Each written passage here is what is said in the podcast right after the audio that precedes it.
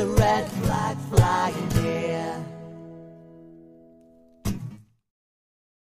Good evening and welcome to Socialist Think Tank Political Unmuted Live. I am your host, Chantelle Lunt. I'm not your usual host, so Paul, why am I not your usual host? So, um, one thing because you're amazing. Uh, so that that that's one reason why you you're the host. Uh, John is uh, with us in spirit. He's on my T-shirt here, but uh, and Laura's T-shirt as well. But um, John's had a bereavement, as many of you will know.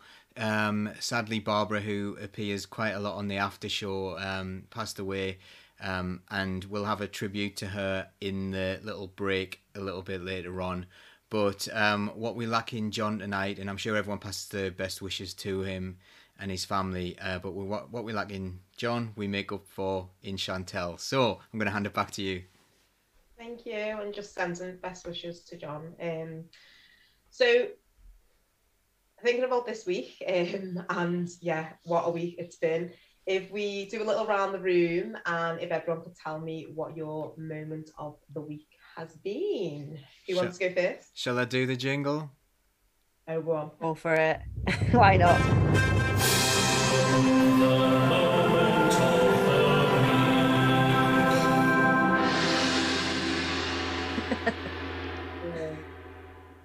So professional.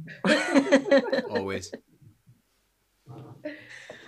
So who wants to go first? Paul, what's your moment of the week then? Uh, my moment of the week just happened a little bit earlier on. Um, it was Prince Andrew settling out of court, as all rich people seem to be able to do. So if you do a massive, horrible crime, settle out of court, and um, it's interesting because the the statement seems to me to be pretty much an admission of guilt, where they were going to go down the lines of. Oh, she's made it up all the time, and that photo was a fake. And he's also got to make sure that he distances himself from Jeffrey Epstein. Now, why in the world like that? That's like, yeah, please, please distance me from that guy. You know, like if I was Peter Mandelson, I'd be doing that too. But you know, like so, distance yourself from the massive child sex trafficker. That is what you need to do. That is just a sensible thing to do, in my opinion. So there, that's mine. That is a good moment of the week. Um, a bit bittersweet, but it was never, everyone's like, oh, I'd like to have seen him in court, but it was never a criminal court, it was a civil Mm. court. So it was always either going to end in a payout or not. Um, and, you know, the whole accusations towards um, the victim, it's gone completely to a charity, which is just like, you know, commendable. So, Laura, what is your moment of the week? Well, aside from the t-shirts that I was really excited to get, I'm so over the moon with the t-shirts. Check them out on our website. Go and buy some; they're amazing. Um, I think this week probably the the People's Assembly national demo. Uh, we went to the Newcastle one, and um, I, I was really mixed feelings. It was like I was over the moon to be out and protesting again, and and feeling like I was trying to do something, but also I was a bit like, oh, I really wish there were more people here. Like I've this is so I, I worry that it's not really cutting through how important um because the demo was basically about the cost of living crisis um and I think it's going to really start hitting people. So it was good that everybody was out. I would have liked to have seen more out, but then I saw the national pictures, and there was there seemed to be people up and down the country out protesting. So it was really lovely to be out with you know a group of people all like just shouting from the rooftops, just trying our best, and all that solidarity.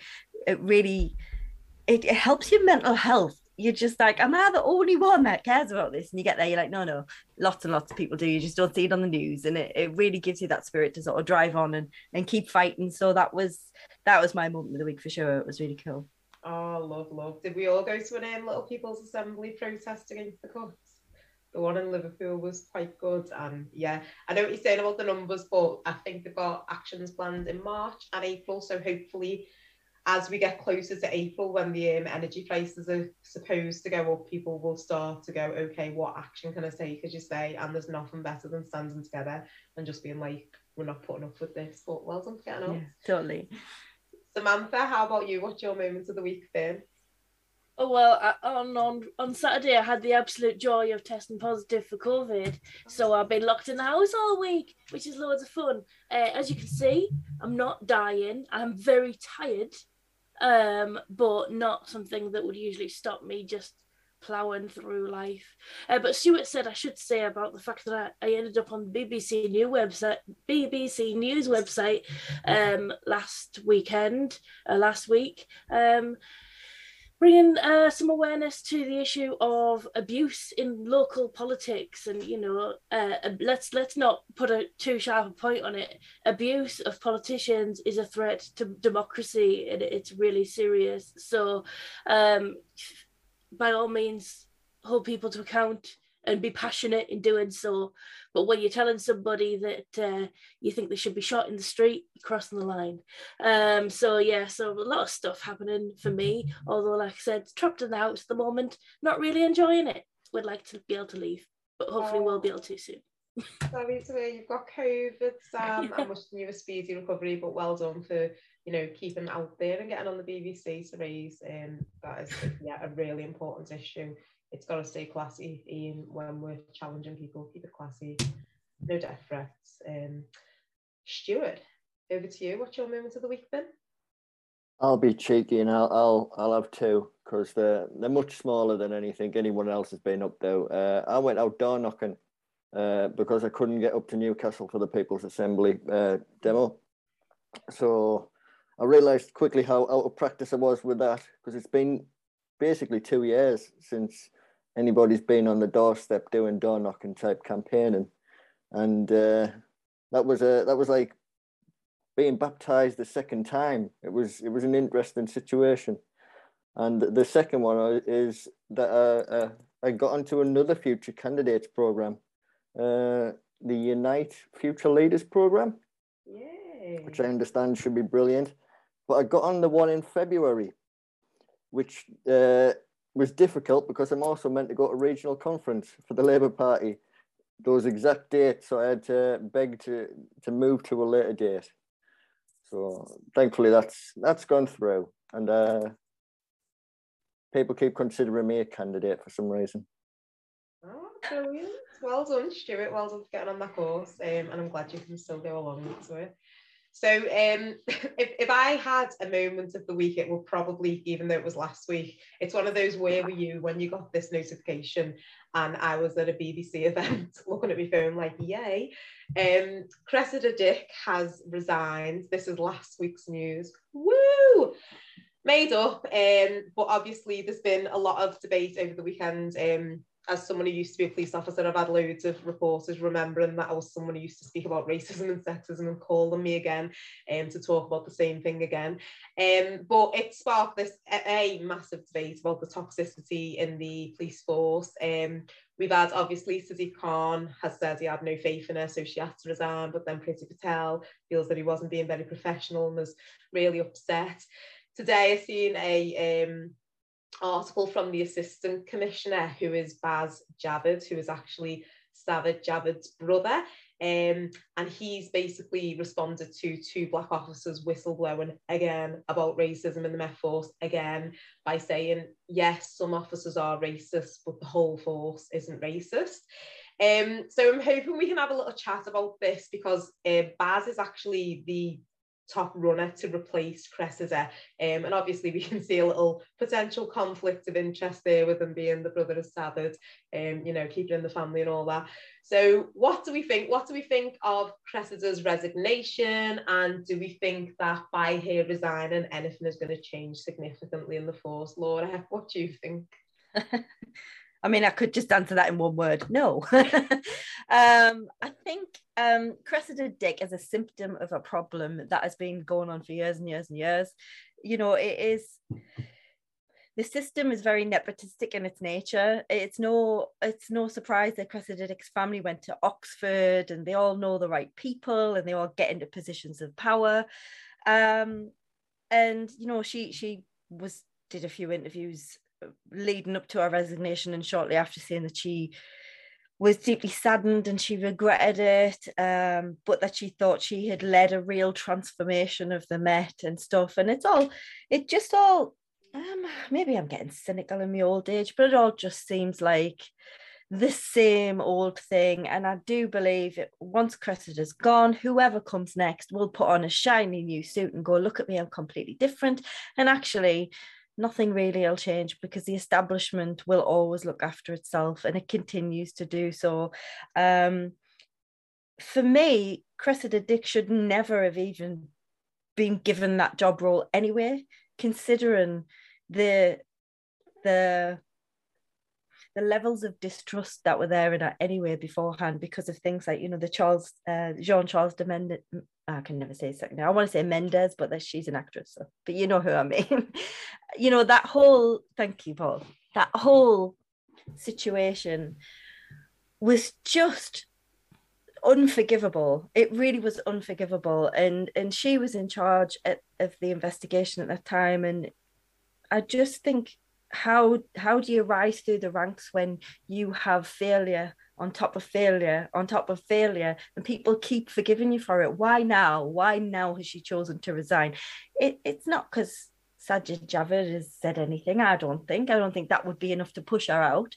Something's happening behind the scenes. They've got the next one lined up and I just feel like the whole the whole nature of our power structures in this country and in let's be honest most of the western world is nepotistic is all about power is about who owns who who has the money who has the information and it's nothing to do with rising through the ranks because you owe, you are owed that and you've worked hard for it and you care. It really seems to me that it's very clear now that that goes through it permeates every single faction of our society, whether that's police or government or so many other positions of power. It doesn't seem to me like there's going to be a great deal of difference and there needs to be and i think this goes back to what we were saying about um, solidarity and people coming together. The only way we make these people change is by coming out in force against them. You know we saw what happened after the death of sarah everard and, and how how vile that got with the the treatment of the people at those vigils and and the but the strength that came from that, the strength of feeling that came up and down the country to say no, this is not okay, and and I I, I believe that if if people hadn't have come out in force against that, that probably could have been just you know swept under the carpet and forgotten about. So we really need to be coming out in force against these things that we we think are a problem and they keep saying aren't a problem. You know, the police forces aren't homophobic, they're not racist, they're not misogynists and it's like, well, I have a lot of proof here to suggest otherwise. So you need to listen. Um, and things like this involve people power, trade unions. It is essentially just people coming together and going, no, this is not okay. And so, no, I think Cressida Dick's resignation is probably not something she wanted to do, something she felt she had to or was forced into doing. And I don't think that that suddenly gives us a new lease of life for policing in this country. I don't think it's going to be the fixing of everything. I think it is just going to be the next one, and we'll more of the same. Yeah, yeah. Um, unfortunately, I can't disagree with you there, Laura. It's a bit like when you said Boris Johnson was going to resign, and I was like, well, who's going to replace him? exactly. it's dead interesting because you're saying, you know, she's had failure after failure after failure, but she's still been promoted. Again, a direct comparison to Boris Johnson, who's been sacked from every job he's had, yet is the Prime Minister of the country. But if we look at like these links, obviously, you know, we've got a politician's brother being lined up for the top job, and the police are supposed to be politically neutral. Um, and obviously, all of this has come about because they kind of opened an investigation to take the legs of Sue Gray's report and take all the bad bits out because it'll be, you know, it was compromised the investigation. What do we think? Do we think that there is that separation between politics and policing, or are they closer than ever? Um, Paul. Um, I don't think there is a separation. There's there's a historical link between politics and policing, and and what the purpose of policing is, and um, you know, we, we know the historical um, reason for the police is not to help the people. It was to help uh, people who owned well, actually, a, a lot of people think it, it started with the people who owned other people, who owned slaves, and and this is not really this lovely benevolent force that we like to see in the world. People would see the police as being this uh, kind of this protector, whereas in reality they seem to be protecting themselves quite a lot. What interests me is that the, th- the thing that seems to have brought Cressida Dick down, despite all those things that both you and Laura have mentioned, Chantelle, um, it seems to be the fact that they've sort of turned a blind eye to these Downing Street parties, and there is something politically tangible in there. So Sadiq Khan went to speak to her, and there's something like you know, obviously there's public opinion there as well, where people are very annoyed with what um, Boris Johnson did during the COVID pandemic when they had the Downing Street parties, etc. Something really for me, it's it's far less relevant than the damage they've caused to the people of the country, but this seems to be something that they think has got political cut through, and therefore Cressida Dick has had to resign. As people have mentioned in the comments though she's resigned on this huge package of uh, a massive golden goodbye and uh, and um, and a huge pension. I, I believe it's 500,000 pounds lump sum and 150,000 pounds a year that she's going to get. And, you know more money than any of us could ever hope for. We wouldn't have to ever work again for that kind of money would we? Or, or even close to it. So yeah it's absolutely linked to politics. The decisions made, the appointments. Also, does anyone else get this weird feeling that like TV conditions us to think that there are only a small number of people in the world, and therefore they don't think it's weird that the health secretary's brother is going to lead the police or potentially going to lead the police. That's so like astronomically long odds to have these people getting into positions of power, but it happens time and again with loads and loads of prime ministers having gone to Eton. That's really, really weird, and I don't think people have a clue how big the country is. It's like when when people say, "Oh, we're full. We're a massive country. There's there's loads and loads of land. We're like ninety percent um, non-urban, you know, in the country." So it's I don't think people understand the scale of things, and I don't think people really understand that, like, you know, it is particularly weird to have so many prominent people in one family. Definitely, definitely. Just coming looking at some of the comments coming in, like why do we accept this from people in positions of power? But um, why do we? Um, do you think, Samantha? Do you think this might be the straw that broke the camel's back? Do you think this just the level? I mean, there's always been corruption, but the level of just really kind of unfiltered it's so visible for everyone to see as has been touched upon. And the police are in kind of PR damage limitation. They've even contacted me this week. You always know they're having a bad week when they contact me to do an AIM diversity seminar or whatever. So I'm like, oh, you're having a bad week for PR. But do you think they're going to be able to recover from this? Do you think we'll forget as the public? I think it's done an interesting thing, which is it's made the Met Police everybody's business where I think historically, um, like across the country, the Met Police, it's been like, oh yeah, that happened. Well, it would. It's the Met, and it's a joke. It's a running joke. Uh, wherever you're talking about police, you know, oh they got away with it because it was the Met. Um, and I think scandals like what happened at Sarah Everard's vigil uh, really shook everybody in the country um, and has made people realise that actually, as long as we accept those standards of behaviour in the Met, that that allows things elsewhere. Um, and obviously the, the, the, horrendous things that they did to, to Bibaa Henry um, and Nicole Smallman, and nobody would want that for their family. Um, and the fact that it could happen, the fact that you would have a WhatsApp group full of, of people and that yeah maybe a couple of people would be held responsible but i'd want every single person in that whatsapp group to be held responsible and i wouldn't want any of them um, helping my family in any way shape or form in the future because that's horrendous. Um, so i think that's an interesting point and i hope that that um, light continues to be shone on the Met Police. Uh, it is it is an interesting one in terms of politics. The fact that the Met Police Commissioner is appointed um, by the the Home Secretary, right? So um, yeah, and and so right now we've got the government being investigated investigated by the Met Police for their parties at, at number 10 and the person who's going to be effectively in charge of that um, investigation is somebody who was going to be appointed by the government. so we're doing really good in terms of the corruption stakes at the moment. yeah, yeah, it is. It is. When you look at it, it's like, okay, you know, you're a civil servant. Who's your boss? Priti Patel. And who's this report about her boss? So do we think this report's going to be transparent and going to like, you know, point the finger at anyone? Not likely, not likely.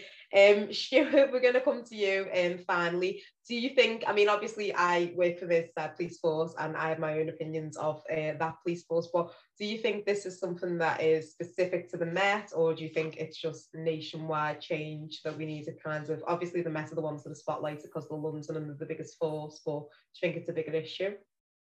Uh, I think it is a bigger issue. Uh, I think in the public conscience, the the Met is kind of seen as this almost like a gold standard. Everybody looks to London as like this example of what we should be doing, and the, they get the best of everything, and everywhere else gets a little bit less. And this is kind of shone the light on the fact that this isn't great. This is pretty awful at times. Uh, there's so much that needs to change. And it, I think it's got it into people's minds that they're, they're looking at their own police forces, the kind of standards that they're seeing at, at home. I mean, certainly you know 10 15 years ago you wouldn't bump into people who would know who were you know in charge of the met. It wouldn't it just wouldn't be something that the public thought about. Now they're telling jokes down the pub about the met you know and its leadership. It's it's something very different and i don't think it's going to disappear from the public conscience anytime soon. Definitely definitely. Um i did wonder because like the police the in and out of vogue so often you know you only one like cat in a tree or something away from them being heroes again. And they do do a hard job. You know, I used to do the job myself.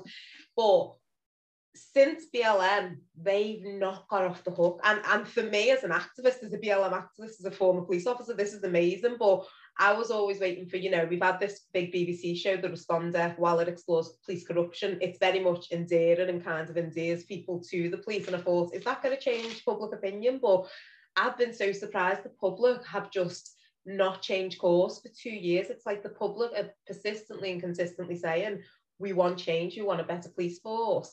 And even, you know, they brought out a report saying that the Met were, were not institutionally racist. Cressida Dick is saying it. And as you say, if you go down to the pub, Stuart, people are just they're not we can like it's like no like we we have eyes and we we can see what's happening but the question is, are they going to take it on board? Um, and for me, it will always be a cultural issue. Like Samantha, you touched upon the fact that these WhatsApp groups, one or two officers um, will be disciplined. But with Bibaa Henry and Nicole Smallman, that picture had done the rounds with loads of officer WhatsApp groups. And for me, the significant bit was it was a new officer, a rookie who was training, who he showed it to her, and she went, This is awful, what's going on here?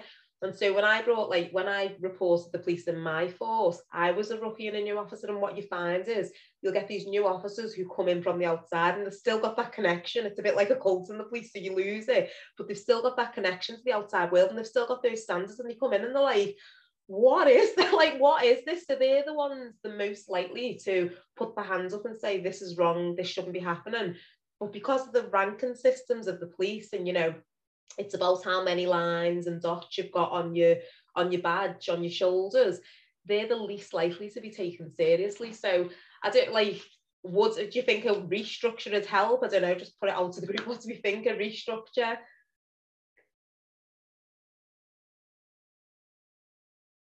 I, I don't I don't know whether a restructure is like it needs to be kind of dug up from the roots and and, and something else you know, like eh, there there are there are some good ideas out there, and and the problem is we're so institutionalized towards it that when you suggest them, you're considered to be like this crazy radical thinker that's the, just an absolute idiot. You know, so there's people who've been talking about defunding the police, whereas instead of funding the police so much, you fund mental health services because the police themselves say that they're spending more time on people's mental health than they are on actually solving crimes or, or, or stopping crime. And um, but that sensible idea of placing funding elsewhere is often met with absolute shock and horror and like oh it's bad enough as it is. And you know we all see in our communities that crimes tend to be um, they tend to go relatively um, unpunished and no one seems to um, actually find anything out about them you know, so why is it so radical to suggest that we need something quite different from what we have? Mm. It's it's interesting as well because in some ways America is actually ahead of us.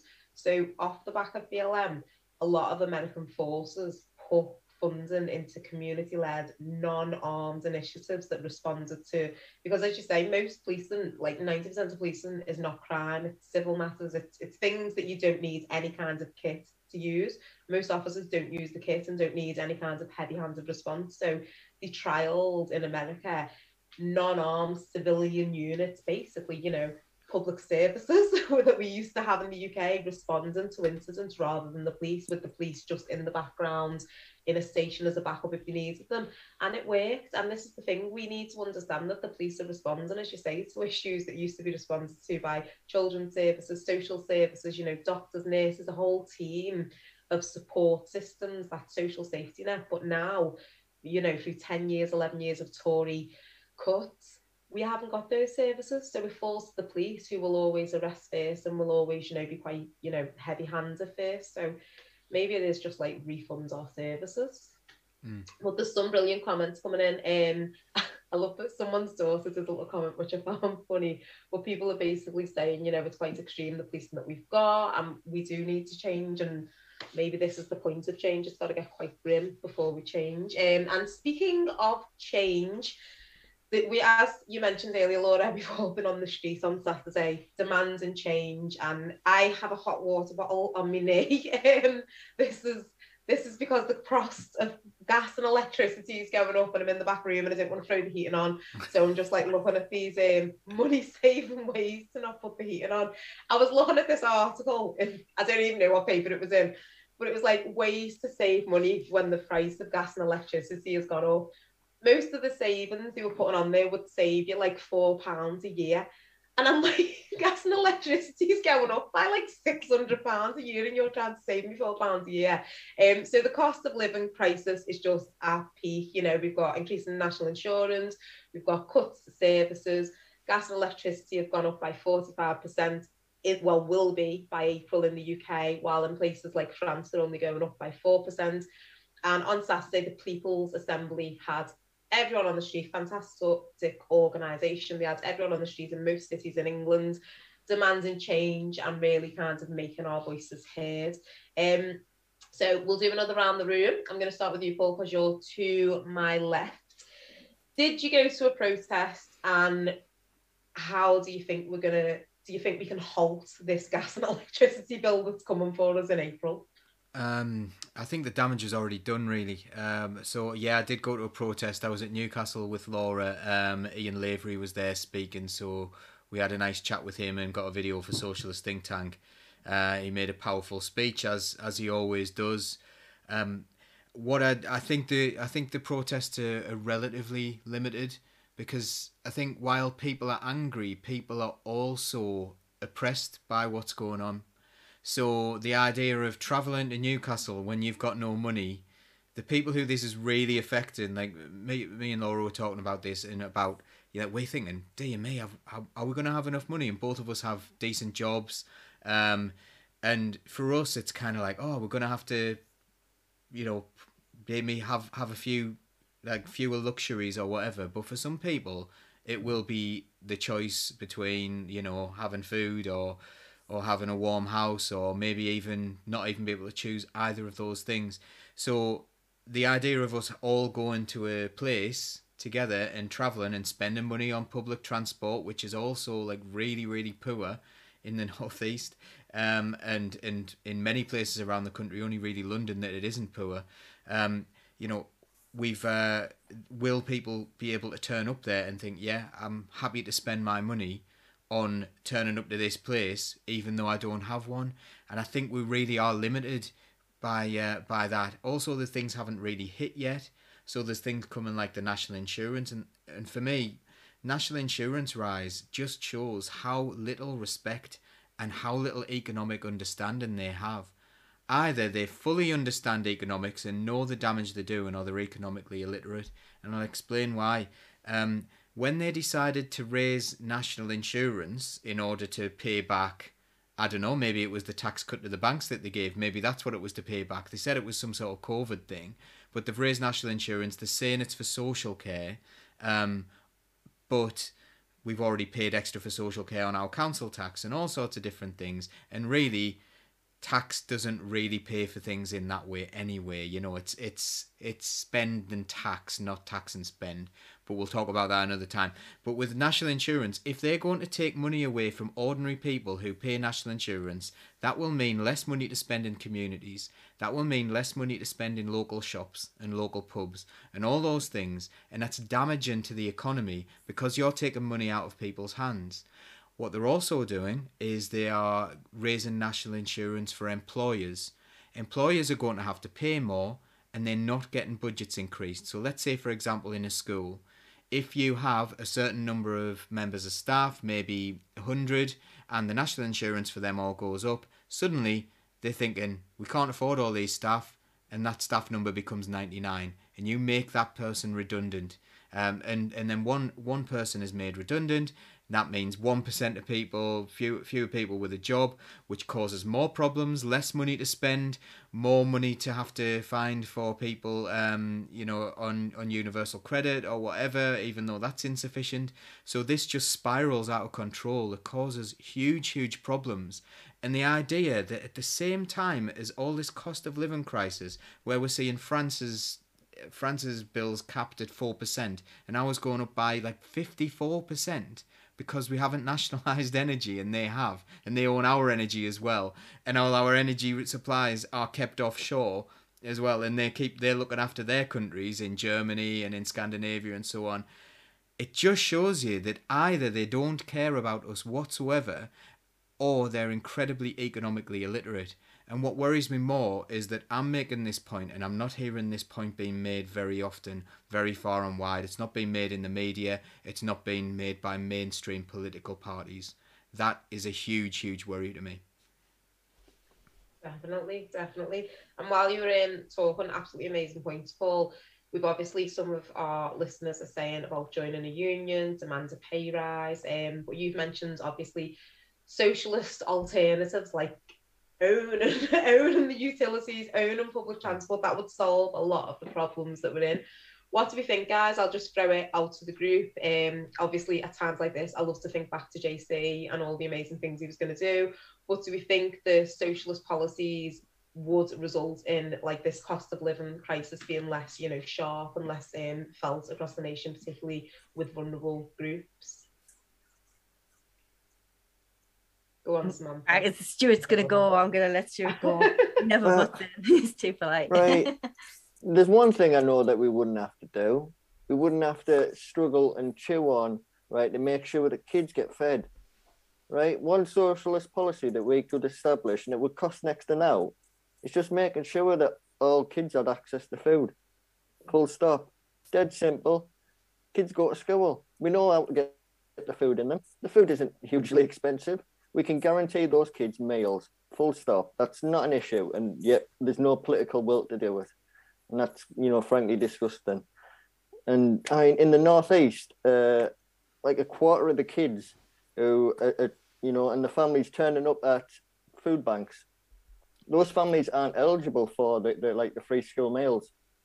They're in that middle ground where they're not getting any uh, like social security support, and they're still, you know, in absolute poverty in reality. And they're, they're, they're struggling, and there's out that's going to lift them up unless it's through wealth, welfare, through social security, through guaranteed means to access to food, to energy. And there's no will to do it. And I think a, a- a socialist government would have the will. It would be very easy to put into place quick, uh, near instant, I would think. Definitely, definitely. And like you say, it's like about needs based, isn't it? It's about like recognizing people's needs and going from there. Something that really baffles me with especially the council, the local council cuts the funding is quite often the people who have the highest levels of deprivation, like Liverpool, we've got some of the highest national levels of deprivation, but we also have the highest levels of cuts to our funding. Whereas, you know, somewhere like Cambridge, doesn't get the proport like they get less cuts even though people are more affluent there. I don't know, is it the same in Newcastle? Do you get a higher proportion of cuts? Um, you, like it baffles me, but it doesn't seem to make sense. It's not fair, and it doesn't seem to be looking at the most vulnerable. What do you think, Samantha? Well, um, I would like to say the good news is we're looking at a fair funding review in terms of local authorities. But because the Conservative government is like an institutional version of that game corrupt a wish where you you say something that sounds good and then someone ruins it of course fair funding review doesn't actually mean that local authorities are going to get more money um, they're just going to set some new arbitrary rules as to how things are going to be funded. So yes, you're totally right. Um, the the northeast has, has suffered terribly from the uh, local authority cuts, and and we're very um, much impeded in terms of raising funds through council tax because um, something like 95% of our properties in County Durham are Band A. So when you've got that much Band A properties, you can't redistribute the tax base um, and raise money in the same ways you can in Surrey, for example, which is usually the example that people bring up. Um, so yeah, it is it is a real worry. Um, and we know that state-owned utilities can uh, lessen the burden on the people because that is exactly how France is getting through this. So it's another one of these examples where people talk about state-owned transportation systems as if they're pie in the sky, but our commercial transportation systems in the UK are run by um, German and French state owned businesses, and they have their own lovely state owned transportation systems in their own country. So we've got this, it's, it's another sort of post fact era, post truth era thing where people will confidently say it's impossible to have state owned utilities and it's impossible to have state owned public transport when these things are very easily happening in other countries. So we just need people to wake up. wake up, people definitely, definitely, Samantha. And it's like you called, you know, utopian and a daydreamer for believing the kids in the sixth wealthiest country in the world should have full bellies at night. Like, how is that the utopian dream? It's like it, it baffles me. Like to me, I'm just like that whole sixth wealthiest country means nothing if one child in this country is going to bed hungry. Like it doesn't mean a thing. It means absolutely nothing. Um so, Laura, I'm giving you the hard question. Obviously, oh, Paul touched upon the fact that not everyone can access these protests, and you've said, you know, obviously we want numbers to be higher and we want more people to be engaged. Um, how do you think we're going to engage them? How are we going to make sure, you know, service users and the people who feel these cuts and, you know, who are going to go to bed cold and hungry, the elderly, how can we bring them along in this movement? Because it's going to be a big movement potentially all year or longer.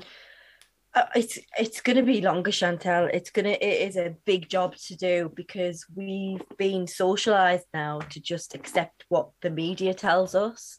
And as we know the media do not tell us the whole truth or at the minute even part of it.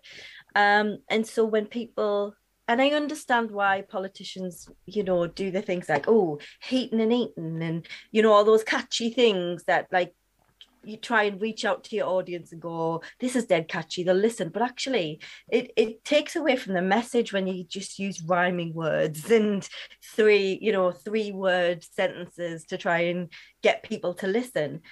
Because essentially, what's happening at the minute, and, and this really feeds into probably the 99% of the topics we talk about on this show is that it is nothing to do with individual factions of society trying to function in a decent way or not being able to function properly. It is the top 1% who are leading all these charges is the top 1% who have everything to do with selling off the NHS with raising our gas and electricity prices with police in our streets all of that is dictated by a very small few people who all know each other and they all pat each other's backs and go, great job, without having any clue about what real people have to live like, about what real normal people's day to day lives are like. And it's getting it's always been scary, but it is has felt for too long that the poorest of the poor in this country don't matter. It doesn't. They haven't got a voice. No one cares. Keep them quiet. they're, they're not going to do anything. They've got no power behind them because they've got no money. And that seems to have been factual for quite a long time because what power do they have? They're far too busy trying to keep their kids alive, trying to get out to their fourth job of the week just to try and make any sort of money. This price hike in April is going to be quickly followed by another one in October. And we are going to start seeing deaths and we are going to start seeing suicides and mental health illness is going to absolutely rocket like it has all through COVID when rich people have continued to make money and the rest of us have suffered.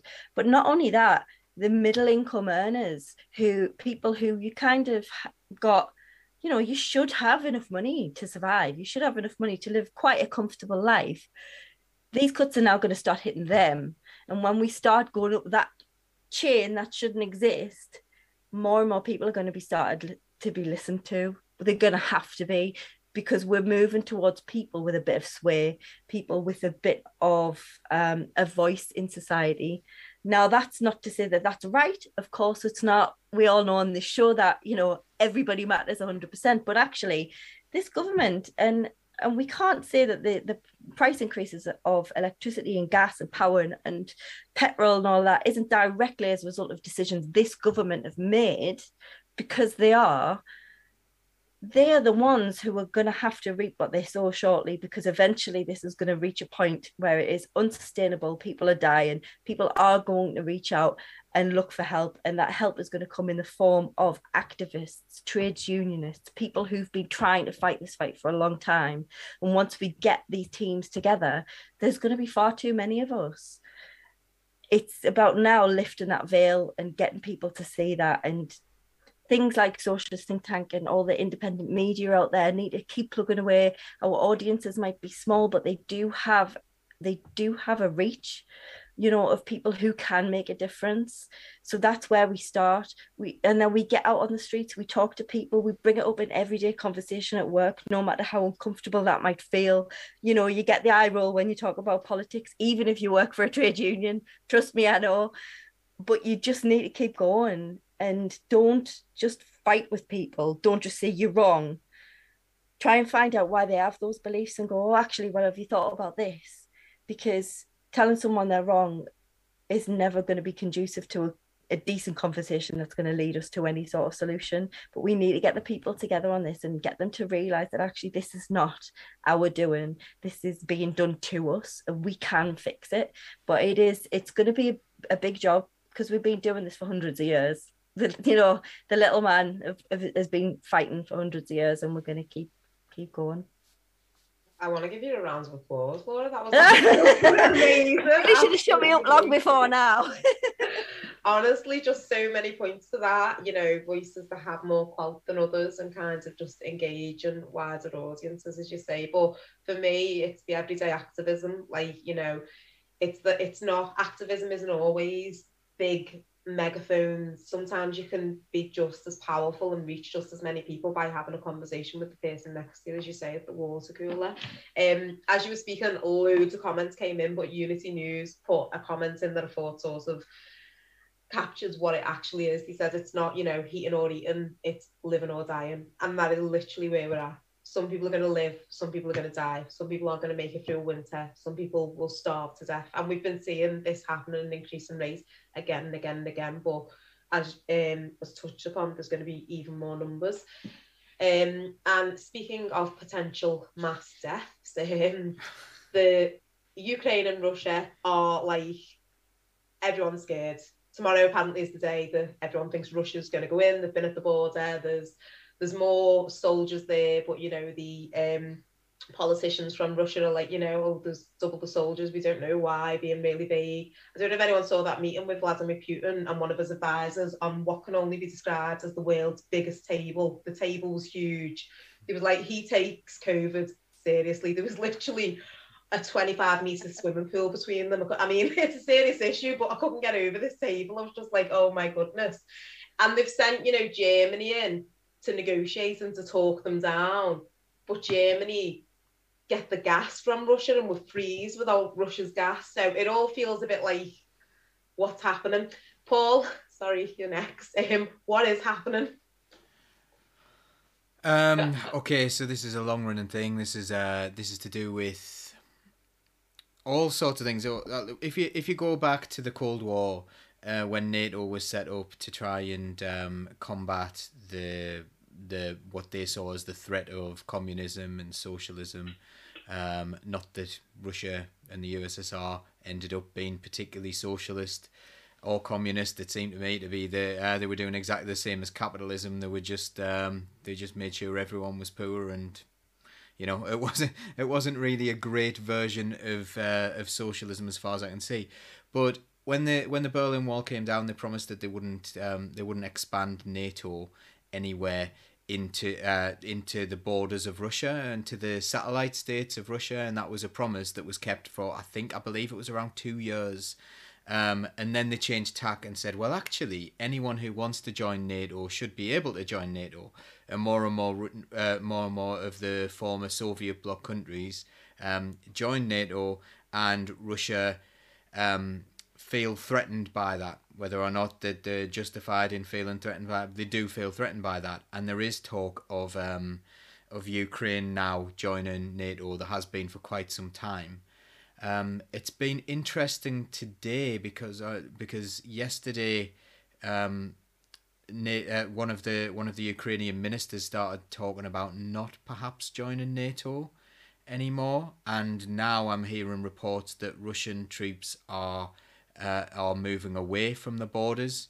So what Russia are certainly the the people of Russia and certainly Putin is is saying uh, are that there's a there's a potentially a threat of NATO right on their doorstep, um, and they've also got this huge pipeline as well uh, that's going to pipe gas into Europe that's going to avoid Ukraine. So it's kind of like Ukraine are a little bit worried that they're going to be cut out of the whole situation.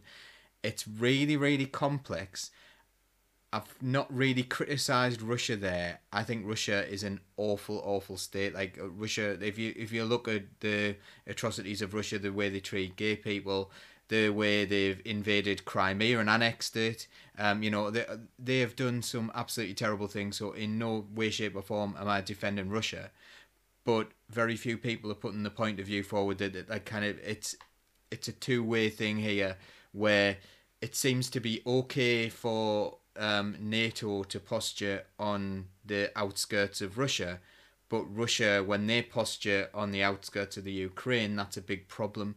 And, you know, we could maybe do with a lot of de escalation here um, and a lot more cooperation between countries rather than being adversarial.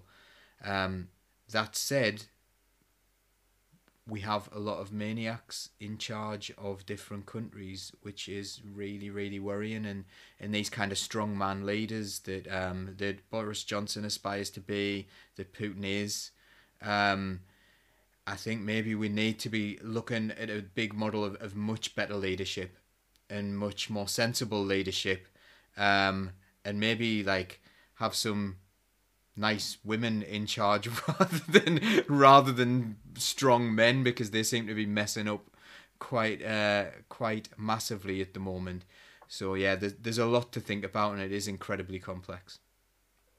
Definitely. I'm just seeing Neil Teddy's comment come in, and I think it's like relevant. That's the word of the night, the escalation. Um, and as you've alluded to, you know, we need we need female with a level head going in there. We need mum kinds of settling things down, not dad riling the kids up, which is an awful analogy, but we're going to go with it. Um, I just kind of, and speaking of children, this was like circulating on social media, and I always think it in times of war, when war's brewing, and you know, when all our leaders who've got nothing to do want to cause or you know escalate one. And it's this question of, you know, years ago, if you were going to war or if you were fighting, you'd have your leader on a horse in front of you. They'd be the first mm. in. The kids would be next to them, fighting with them. Now they would be the last people you'd see on a battlefield, and they would never send their children into war. And so, like, there's this question of what if it was their children? Do you think they'd be so fast to be starting all of this conflict or not to be looking at alternatives? And I'm going to throw it out to the group as the last question on the um, Ukraine Russia conflict. So, whoever wants to answer that. can answer it or jump in. Do we? I oh, think this this whole thing, not to sound like a broken record, this whole thing does feed into that whole idea of of of power before principle, of power first, and I think. I don't think it comes down to a question of, oh, if their children had to fight, would they do it? Because actually, I think these people, once you get to a certain level in in the way our governments and our leaders are, are sort of set up, they'd never even consider that that was even an option because they're too good for that sort of thing. So we'll just we'll get the collateral damage in to do it for us. And I think again, there's a there's a whole conversation around that as well. People who go to war to fight, you know, of course, we all, you know, love the fact that we have soldiers who are dead brave and all of that. You know, I would hope that that all goes without saying. But at the same time, I really want to just give them a shake and go, you know, your leaders who are sending you into these battles don't care about you, and you are there to do a job to get them more power and more money. Now, there's a complex situation, especially here between Russia and Ukraine. You know, uh, since 91, when Ukraine became independent from Russia, and then the Berlin Wall came down, and it was this whole big thing. And it's all a power grab. Um, but the expansion of NATO has been a big issue because I think Putin's sort of saying that's a broken promise to him you know he, he was told that they wouldn't come in and get ukraine and and then we're trying to protect uk ukraine and the russians are trying to go. I kind of want to just talk to the people from the ukraine and go what do you want? Like what do you want to do? Because you've got all these people coming in fighting for you. If only life was that simple but unfortunately it is it's all dependent on what the leaders do. And no i don't think they would even consider putting themselves in the position of the people who have to fight for the for this because our government don't. They don't know what it's like to have six kids in a freezing cold house, not being able to feed them, and that's not like we're moving back to medieval times, and they still don't care. so why would they care about sending soldiers off to war? Um, yeah, it's yeah, it's complicated and sad, and, and the, the the answer would be so simple, be so easy. Just give a shit about other people there you go, done. Definitely, definitely. And it is, it's like those disposable po- populations. It's a bit like COVID. There were disposable populations who can die, who can fight for us. And it's just, there's, there's no, there is, it, there's a world of difference between us and them. And so, like you say, they wouldn't think of their kids ever going to war because why would that ever happen? Um, but moving swiftly on to our last topic before I leave you, we're going to talk about the UCU, who are just an OG, absolute legendary um, union. In Liverpool, they went on strike, they picketed, they did awesome actions, which saved 47 jobs. Um, but they're back on strike today, I believe, doing around 10 days of action because of proposed cuts to the pension. I might be wrong though. Who knows the most about the UCU strikes? Who wants to go first? Stuart, I'm going to ask you. I do. I'm by no means an expert, but uh, they've got solid reason for being out. The the cuts uh, basically the people's pensions and uh, their, their you know pay packets at the end of the day is massive. It's you know it's like thirty percent, which is life changing. Ultimately, You've built your your life. You've practically you've designed your future around a set amount of money about you knowing what you've got coming in, and then your boss says, "Nah, we're going to change that." You have every right to be out there fighting not just for what they deserve with regards to getting back what they had, but probably some. Because honestly, I think uh, they're probably not paid enough in the first place. Certainly, we don't uh, give teachers and uh, the, the, the whole industry as such probably the, the value it needs. Certainly, the management of education has become something entirely separate to uh, the actual mainstay staff. Yeah, totally back them. Definitely, the hundred percent back them. And I think for me, like I'm like a mature student doing masters and all that. But obviously, we all know the teachers are like, you know, they don't get the pay they deserve. But I always had this idea that like university lecturers were really well off and were like really on decent wages and you know it was a really secure job. I think friends might have given me that idea because Ross got tenure. But then when I went to uni, like, and you're seeing precarious contracts, you know, zero hours contracts, people going to food banks, lecturers living in vans, and this really like this, you know, you're right at the top of your level of academic achievement, but you still can't get a secure job because of the way these systems are set up and the market marketization of universities. And especially just watching the UCU and seeing like our UCU in Liverpool are just amazing. I know, I know loads of others are. I've seen Chester as well, but just seeing them having to come out again and again and again, it's just like one kick in the teeth after another. And it's like, do you hate your staff? Like I really feel like saying universities, do you hate your staff? Can you not can you not guarantee them a job? Can you not just give them a pension that they deserve or, you know, preserve the mental health by getting enough staff in? What do you think, Samantha? Do you, is it like a war on academics or is this just peak capitalism? It's interesting, isn't it? Um, uh, uh, yeah, it's it's it's a is it is it peak capitalism? It, I think you're right. The it's shocking the level of of uh, poor pay and poor um, stability in the academic. Um, the fact the fact that a lot of academics will have to have second jobs to keep themselves going, and it's through passion that they do it. Um, one thing that did warm my heart was the uh, the thing that I puts on the Durham University Student Union page where they're offering uh, striking uh, lecturers free coffee. in the students union uh, that which is nice i think we often forget that students union is a union um, because it's kind of one of those can't see the wood for the trees and it's nice that durham students union um, are keen to rediscover the, the second part of their name and support. Um, because this is the other thing that the media like to do in these situations is play the students off against the teachers. Um, and thankfully I hope that a lot of students appreciate the fact that um, without strong unions supporting their teachers, their university experience would be much poorer. Um, and these are people who do what they do because of a passion and a vocation. Um, and if they only put in the amount of effort that they get paid for, then they would have a much, much uh, diminished university experience. Definitely. Um, student support has been like really consistent throughout all the strikes that they've been doing, and it's brilliant. Here's a student on the radio and I know again, refer to Liverpool ones, the student support in Liverpool has been absolutely incredible. It's like everyone's up against the same monster though, um, the same obviously marketisation and the hierarchy of universities monster.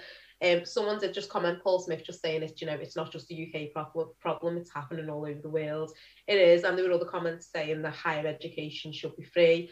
I am a million percent behind you with my like I don't even know what my student debt is. I'm never going to look at it. But yeah, it, it should be free. It's ridiculous that we have to pay. And it's all of this competition that is driving, you know, just reducing the value of staff and driving costs up. Um, and so students and staff are fighting the same monster. But we're at 10 o'clock. I'll see if anyone wants to add any comments, but that's all from me. And I'm, I'm so made up that I reached like my perfect time. Bang on 10 o'clock. well, yeah, that was awesome. Well done. Yeah just to just to like do a little comment on that, it's uh, average average vice chancellor pays over two hundred and fifty thousand pounds, and you've got the you know the marketisation and, and the expectations that are put on the staff because people are paying for a service rather than education being a right. I think that's really really important. It just creates these conditions like you've got people who are, have you have to have a PhD, but you're going to get paid less than twenty thousand pound for your job, but you need a PhD to do it. Like, there's something wrong there, especially when like that the the vice chancellor will be getting more than ten times that pay. In some cases, over five hundred thousand pounds. In I think it's in six universities around the country. So, yeah, Cap- mm. peak capitalism. I'm gonna, yeah, I'm, I want to take us over 10 o'clock sorry i would take full oh, responsibility it's my fault but it's it's not just the, the the marketization of it it's actually the the commodification of education now. And people can make money out of this and it is something that people can sell. Um, again it brings us back to the rich versus the poor because apparently only the rich are worth educating. So we can charge what we want because the rich people in the country are the only people who are clever.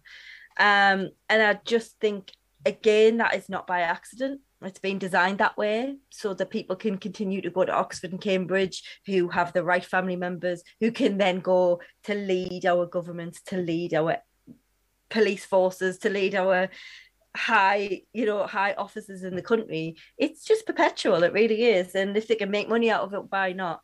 And I know a few people have sort of said that people aren't, there's some students who aren't supportive of the strike, and um, some people just want lecturers to be in doing their job. Um, as a trade unionist for an education sector myself, I can I can make it very clear that strike action is always the last resort. You know, there's a lot happens before people go to strike action, and it's not through greed and it's not through um, just wanting to cause a stir. It is because these people have had enough and they want what's what what they're entitled to. So a strike action, it takes a lot to get there. They don't just wake up one day and go, "Do you know what? I'm not going to bother going to work today." It's a it's a long process to get there. So, um, for those who aren't supportive of people taking strike, I would just ask people to bear in mind the fact that there have been long conversations that have happened before people have decided to start a picket. Um, it is difficult. It's very difficult, but we are in a situation now where the majority of people in this country are not being paid what they're owed, and it's about time people stood up. So for me, there should be strikes up and down the country until people get what they're owed. But it's the government who need to listen, not just universities. Love national collective strike. Let's all go on strike until they lower those levy and gas prices. Love it. We should. Um, thank you guys. Thank you for inviting me to host tonight. You've all been amazing. Um, and the comments have been brilliant. Um, they've been coming in throughout the night. Sorry if I didn't read your comments out. Um, but yeah, thank you. Yeah. Um, and we're going to be back in a couple of minutes for a chat. Samantha, are you are you going? Are you uh, are you gonna to your go- COVID bed? Covered bed. Yep. Yeah. um. So at the half time, at the at, at this point, we're going to play um a song, and we're going to come back for a few minutes afterwards to deal with the comments, so that the other panelist, which is you at home, can get your full attention that you deserve. And there've been some really, really good comments about racism and th- and things like that that we probably should address. So that'd be really, really good um, to to be able to address those. But what we'll do now is we'll play this um, just to warn and if John's watching, uh, we're going to do a little tribute to Barbara. And if you're not feeling like you can deal with that at the moment, then please don't uh, please don't feel like you have to keep watching at this point. But uh, we did want to do something for her, so uh, we will now play No Pasaran, and we'll be back in five minutes. Welcome back, everyone. Um, lots of people saying how much they enjoyed that tribute. Um, so yeah, we uh, we really really already miss Barbara, but we definitely wanted to tell everyone how much that is the case. So um, yeah, love to all her family, and uh, and hopefully we can do what we intended to do and bring a more socialist world um, into reality. That will be the best tribute we could possibly give to Barbara. So we'll keep on trying like we always do. Um, thank you everyone for your comments. We've got um, we've got we've had so so many of them. Are there any are there any that have really really stood out to you tonight? Anyone on the panel at all? Are there any that we think oh we should really go back to that one? Um, there was one from me very early on from Quantum Skyline when we were talking about um, when we were talking about the first topic. Let's see where that was. I'll have a look at that. Were there any others that we want to have a look to as well? Yeah, I was just saying I, I spotted um early on I wrote her name down so I'd remember it. Um Emily Morton's comment, her and Quantum Skyline had had a, a little to and fro about um the cost of living crisis and and how it was impacting them already, and that's before it hit its peak, and it just it's really scary. It's I th- really scary. I think the comment here it is uh, Quantum Skyline said I was told I would get I would not get a pay rise this year, as it means passing costs to our customers. Some of our customers are oil and gas companies, which I have big issues with. So, it, he doesn't want like he's not going to get paid more because they don't want to charge the oil and gas companies more. And uh, Emily was saying um, saying that was disgraceful, um, but also made the point that people in the opposition made sure that the the government stayed in government. You know? Well, I think it was Emily who'd actually started that conversation earlier on in the conversation. She'd mentioned how she was dealing with Yeah, this. it um, on, on, on universal credit and only heat up the smallest room in a home with blankets, a hot water bottle, and using a medium electric setting. Try not to use hot water as I can't afford to keep up, topping up gas. Um, Can you imagine Boris Johnson sitting in the house going, "Oh no, turn the water off. We can't put the heating on today." Can you imagine? They don't have a clue. They don't have a clue. And like, we're all right. We have all right jobs. Like, we're not get, we're not flush with cash, but we're. all- But even now, I'm like, I do not want to get the next bill. So how are people on universal credit who? Also, let's face it, universal credit is nowhere near enough money to even survive. And then they've cut it. Just Mm. what are they It's just doing? that a thought, it's at the same time as this has gone on, the government's essentially made universal credit worth four percent less, and the state pension four percent less. At the same time as they know that this extra burden's gone on, they all they had to do was maintain it as you know a zero percent decrease, but they chose to to further almost you know, damage people, hurt people, at this point, humiliate people with the kind of lives that they're leading. It's it's an absolute disgrace. We we've got people who are being told to work from home, doing decent jobs, who are sat on their laptop doing, you know, jobs that you would think is a, a profession, right? And they're sat with gloves on and hot water bottles. And it's like the cottage industries of the 1800s. It's disgusting that we're back there. we kind of. Like, oh, it's sorry. like someone Jen. put a comment in about um, their back room, and I was like, as you say, like Paul does a decent job. We've got decent jobs, but I am obsessed with like not using, especially because I work from home now with not going over on the electricity and gas bill. So I just don't put the heating on in the day as a choice because I'm like, I don't want to be spending extra, and I'm not heating the one room that I'm in. So I've always got a little hot water bottle, but. Like I sound like my mother now when I come home and every light's on in the house. I'm like, it's like cool illumination. Get all the lights off. These bills are gonna be sky high. But it's like this ongoing anxiety about the bill. And only when I see the bill, I'm like, oh my god, because it's just being drummed into us. But for me, like the, the biggest kick in the teeth was this two hundred pound energy bill loan that has to be paid back. How how does that help anyone? Like how? Uh, that it's funny you should mention that because that was exactly um, the sort of thing I was going to mention. People who are working from home are actually being like having to heat the homes while they're there, and it's causing an extra cost. And you know maybe maybe it's it's negated a little bit by travel, but it's been really interesting. That's something as trade unionists we had to have a look at to see like you know what costs were being incurred by people working from home. And with the energy prices going up so much and the electricity, like people having to use their own electricity to go online to meetings, and it's kind of like during COVID, it's been normalized. There's been some really, really weird things being normalized that I've noticed, which is one of them is turning up to work when you're ill with anything but COVID. You know, so people are like rocking up and they're like vomiting everywhere, and you're like, you, you need to go home. This is awful. Don't do this. And uh, but oh no no no, it's not COVID. And I, I don't care if it's not COVID. Go home. You're not well.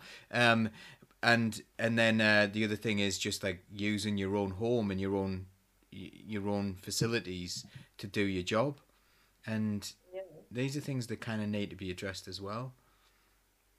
And it's also like, you know, the requirement to have those facilities. So, you know, if I took a job as a call centre person or somewhere, it's not really required that I have my own internet and computer and all those things. But for most of the work from home jobs I do, it's not like I don't get a computer. Like it's all my own stuff. Do you know what I mean? There's just this like expectation that you have a house with all the things you need to set up your computer, your mic, everything, and have meetings. every house has an office now. Hmm. Like th- some employers should be paying like fifteen percent of the mortgage for people because mm-hmm. fifteen percent of their house is now a workplace, and that that really needs to be looked into. It's not like we'll knock a couple of quid off your tax because you work from home. This is a real massive cultural shift that needs to be, you know, built into how we move forward. We can't just assume that we're all going to absorb the cost of creating at-home workspaces. Yeah, and while Got to be done by the employer. They've got to pick it up. And at the same time, you can mark my words that every single person who says they work from home but really they work from the golf course will be getting every single benefit and every single tax break that's available for having their home office. Like, you know, so it's the ordinary people who don't have these, who basically the pay as you earn people tax, who, who just, you know, who see the worst of this, and then everywhere, every other trick in the book will be used by the people who have plenty of money. Um, on Black Lives Matter and the police, Cressida Dick earlier on, uh, there's something that I would want to uh, ask you, Chantelle, because like we didn't really go into the the racism very much in the in the chat about Cressida Dick. Um, you were talking about in the the complaint of institutional racism that um that Mr. Javid was replying to. What was that about? Oh, so two officers had raised a complaint, but they basically not gone. So they were talking about, you know, the work culture, it's dismissed as banter, basically the just the usual WhatsApp groups and all the other ways that they're racist. Um, and they'd gone anonymously, I believe, to the BBC.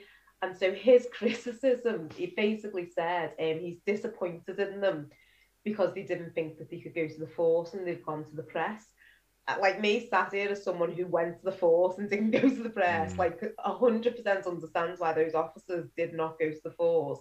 A, you're completely ostracized by the force, and B, they don't do anything about it, and then they sweep it under the carpet. But there's been an even bigger one come out, which is a historical one from an officer who's just retired out the force, and he's released pictures of when I think ten or so years ago, when other officers painted the space white and said, "Now you look like us, you'll fit in properly," and just these really horrific accounts of racism and you know homophobia. I think he was the first officer to come out in in the police force, so we just had this really horrific experience. Um, but I feel like it's interesting because the you know racism's been a massive conversation in the Met. You know, Bibaa Henry, Nicole Smallman, the WhatsApp group, just loads and loads of instances of racism. But I don't think racism alone would have ever got anywhere near a resignation fr- from Cressida Dick because it was just like, oh, it's racism, we'll just deny it, we'll just say we're not institutionally racist. It's only when what happened to Sarah Everard happens that people were like, okay, something has to change. And that again speaks to, you know, this the deserving victims, although what happened to Sarah was terrible and absolutely awful. Again, we had two sisters who's had something awful and terrible happen who were black. So it's only when it sort of comes into the white middle class that people are like, something has to change. It's a bit like what Laura said earlier of only certain voices matter in certain conversations. And because this was, you know, this is the white middle class England who are now being impacted by the police's corruption. Forget all the stuff happening to black officers, black victims, Stephen, everyone, Stephen Lawrence's family upwards. It's only when it starts to bleed into other areas of society that people go, okay, there's something wrong with the police. But black people, black officers, black everyone have been saying this forever. We've been saying the Met are institutionally racist and they target our communities and like disproportionately. But every, like, yeah, it's only now that it's really coming to the fore. I think So- it's a it's a damning indictment of the racism actually because it, it's very intersectional as well because you had Sarah Everard clear misogyny clear misogyny then they covered it up and it was like okay we're fine with misogyny and then and only then after that when a white woman was killed did we find out really the details of Bibaa Henry and, uh, and Nicole Smallman because I didn't I'd kind of heard about it but I didn't. And it, that was absolutely shocking. It was absolutely disgusting, and it goes to show, like, uh, maybe if they were two blokes, it wouldn't have been, wouldn't even been on the radar because I do think there is this intersectionality here. It is misogyny, and it is homophobia, and it is racism, and it's all these things that seem to just come together, and and there seems to be a, like a hierarchy of them, like we don't care that a, a woman's killed. Oh, we care even less if black women are killed. And it's it's just it really is an archaic point of view and opinions that I honestly would have thought by now we'd be long without because there's no justification for it. in this day and age. There's no justification for it. You can say, "Oh, I was brought up like that." No one should be being brought up racist or homophobic or misogynistic. There's no justification, and I, it, it just boils my piss that there seems to be all these arguments are interlinked, but they all have their own strength in that they're all important, and none of them should be a thing and we see them all in these positions of power. I realise I've had a right go at power tonight, but just Yeah. honestly, I do think it's it's all interlinked. It really is. Don't worry, power will be all right. Yeah, well, exactly right. I'd say what I want because they'll just go whatever. It'll cope. We've got the money. It'll cope. Yeah, power going. Look. Yeah. Aye, order. Um, so uh, we've got a question in from Chris Hood, um, who uh, often brings up things about like Durham County Council specifically. But what we've got here is we've got we've always had a Labour council in D- County Durham until the last one, and there was a lot of um, there was a lot of suggestions that um, basically a lot of people campaigned on not raising council tax and there were some suggestions that they were going to raise council tax anyway. But they've um, he said thoughts on the joint administration's proposal for a, a zero percent core council tax rise in county durham. Um yeah like that's that's good. That that's that's fulfilling a promise i guess um, I don't know what you mean by core. To be honest, I don't know if there's anything anywhere else going on. But generally, yes, I think at this time keeping council tax low is a really, really good idea. Um, I hope it doesn't lead to cuts in services.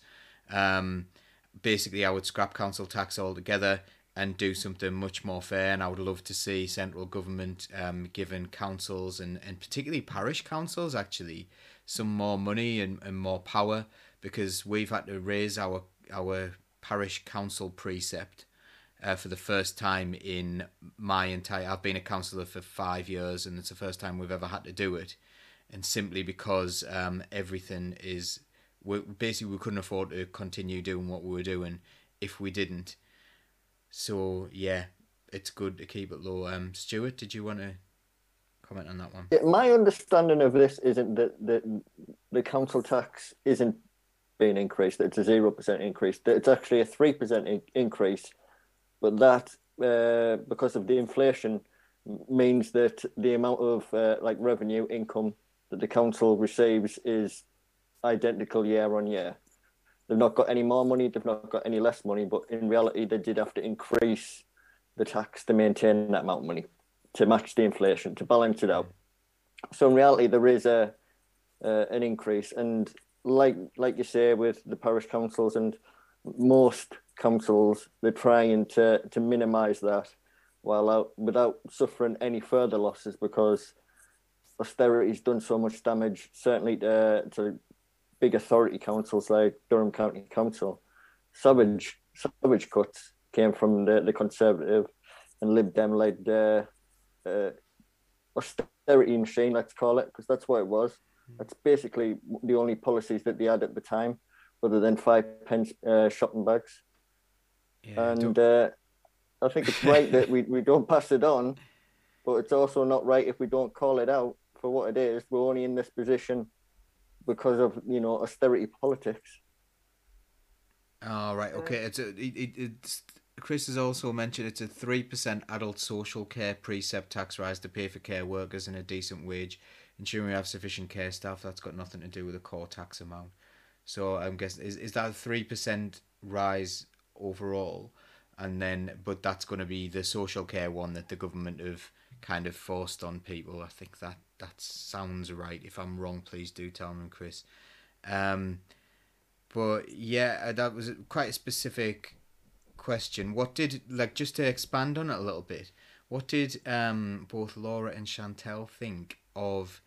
I think it's Steve Reed, the new number ten guy, who came in as part of Boris's reshuffle, where he's going, "Oh yeah, well you know we'll get rid of corruption at number 10. and he came in and said, "Yes, my top priority is to shrink the state." Basically meaning, you know, he thinks the reason that Boris Johnson had so many parties at number 10 was because our bins get collected too much. What do you reckon? Well, they do. My street is far too clean. I think we should push that to once a month, and then you know, give those poor folks some money. For God's sake, no, I just it is just another one of those people who come in all shiny and new and promising the world and then but like it lasted a day before he said something absolutely ludicrous to show us that he, none of them have any idea of what it's like to live in the real world they don't. They live in this uh, when we went to london that time paul we were walking down past westminster. I was like oh it's really nice here. It's really lovely. And you can see what the politicians see. That's that that's their reality. It's Yeah. gorgeous, big white buildings, really old, beautiful architecture. You walk down the road a bit and you're like, oh, right, yeah, this is the real world. This is what I recognize. And they would never need to see that. So, of course, they haven't got a clue. None of them do. This is why I will continually advocate for more working class people in Parliament. Um, I recognize that Parliament is a flawed system, is not perfect, but it's what we've got at the minute. And there's too many people who all went to the same school. they, they literally all went to the same school who all rule all of us it's not okay. We need more working class people. So if you do have selections coming up in your area pick someone who's from your area who knows what they're talking about please. Definitely, definitely. It's interesting you mentioned the bins though, because um, we've on top of obviously the proposed three percent increase in um, council tax, one of our increases is a four in Liverpool a forty pounds a year charge for your green bin, which is like your garden waste to be emptied, and it's like so they're charging you for for trying to save the environment. Um, but that response is just the classic, you know, neoliberal blinking response of, oh, we're going to cut back the welfare state but we're going to increase state surveillance and we're going to increase, you know, the kind of paternalistic state who's watching you all the time and is kind of increasing laws, building super prisons. So it doesn't mean they're going to roll back any part. It's, they're going to roll back the public services we need, but the state reach and the state spying and the state, all of those negative things they do through the 20,000 police officer recruitment and all of those cameras that we have, you know, we're the second most surveilled state in the world. That's going to increase. So it doesn't mean that they're going to be any less visible and kind of coming down on the working class as hard as they are. It just means that they're going to continue to help us less and less, which is just really disheartening. Absolutely. Um, I got the name wrong. It wasn't Steve Reed, it's Steve Barclay. Um, and Stephen Gillen said Stephen Barclay is hopefully the last person who Johnson can go to. A very right wing child of Thatcher. And I, I can feel the venom coming from that one. He's he's not saying that because someone who has any fondness for Thatcher at all. Um, also, we had. Um, well, I'm going to do a few comments now as well. We've had um, Neil Turry saying that uh, that Julie wins the comments tonight, and what he means by that is uh, Lizzie Fletcher said um, when we are talking about like uh, about not picking up the bins, she said, "Yeah, the kids love playing in abandoned fridges. Let's bring that back." And Julie Sturk says, "We can't. Boris likes to hide in them." So uh, good work, Nice. comments again. Um, so and uh, I, I I think it's I think it's Icho um has been very active in the comments tonight. There's been all sorts of breakups and reconciliations and stuff like that. You are very very welcome here. You seem to be promoting um some a, a union. Um, a group of trade unionists who want to really stand in solidarity with one another. Um, specifically, like the, you, you did mention earlier on the fact that um, some university staff don't seem to realize, don't seem to link up the problem with having outsourced cleaners in there who are getting really low paid. A lot of the time, that's a way to get people below minimum wage as well, um, because they'll they'll outsource it, and then someone will be willing to break the minimum wage laws in order to you know get a, a cheaper contract for themselves and skim some money off the top. Because I often think if you can if you can get a cleaning company to do something for less money than it takes for you to pay the same amount of cleaning staff minimum wage you know there are corners being cut there is no there is no cut to be made there so i often think that yeah really really good point so um thank you for bringing that one up and uh yeah and if you look after security you can uh, you can shut the place down. That's an interesting thing. If you look after the cu- security staff, get the security staff on side when you're doing your strikes. That's always a, a good tactic there. So well done.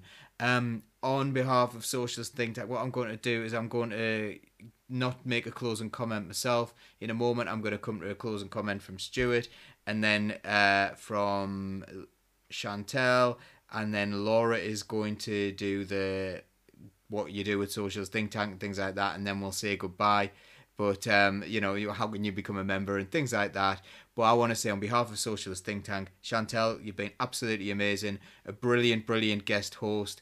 We always see this show as being hosted by John D. Clare. So what an amazing like to to step into his role so well has been absolutely incredible. And let's see you in the show again at some point in the future as a panelist because uh, your opinions are absolutely class. So, um, Stuart, do you want to do some closing comments? Then we'll go to Chantelle. I'll keep it basic. Uh, if you want a decent life, you want decent opportunities, Tories out, get Boris out. Let's do something. Let's change the world. Great, Chantelle. Um, I would say join a movement. We've got lots of national coalitions. Join an activist movement. Get on the streets and let's um, bring about some grassroots change. Perfect. Laura, tell us about Socialist Think Tank and what you can do to just like to to do what Chantelle said um, with us. Yeah, absolutely. So, Socialist Think Tank, we are socialists. Come join us, be part of us, help us. Um, and we'll help each other. You can find us on socialistthinktank.com. You can become a men- member, and because we're socialists, you can join for free. Um, we don't have amazing bells and whistles. All we have for you is solidarity and love. So come and join us. If you do have that little bit extra money, because we are socialists, please do feel free to donate so that we can continue making this content for you. We don't make very make very bare minimum like this much out of any merchandise but you need to see our new merchandise. This is john's specific for political unmuted um we have absolutely tons. All the badges that rochelle our designer makes are on there. We've got the i can launch badge. We've got the palestinian solidarity badge. We've got the lgbtqi plus badge everything. Go have a look at it have a look at our t-shirts buy them spread the word of socialist think tank. That's what this is all about. It's not about making money it's about spreading solidarity and that's what we want to do. So please do join us. Um, as always in the comments on every show you are always the fifth or sixth panelist depending on which show we're on and we're really grateful for you. So do join us become part of us. Um, and you can be on the show too you know you don't just have to be in the comments. We welcome people to be in our show and we are trying to expand as well so we have like social think tank west midlands social think tank southeast social think tank london we want to grow so please do join us and, and we'll force you to start your own channel thank you, thank you so much. Couldn't say, couldn't have said it better. And thanks to Rochelle for doing all the designs as well, because uh, she's amazing and she does such good work and she works incredibly hard. And uh, I will, um, I will now say goodbye to you all and uh, and take care.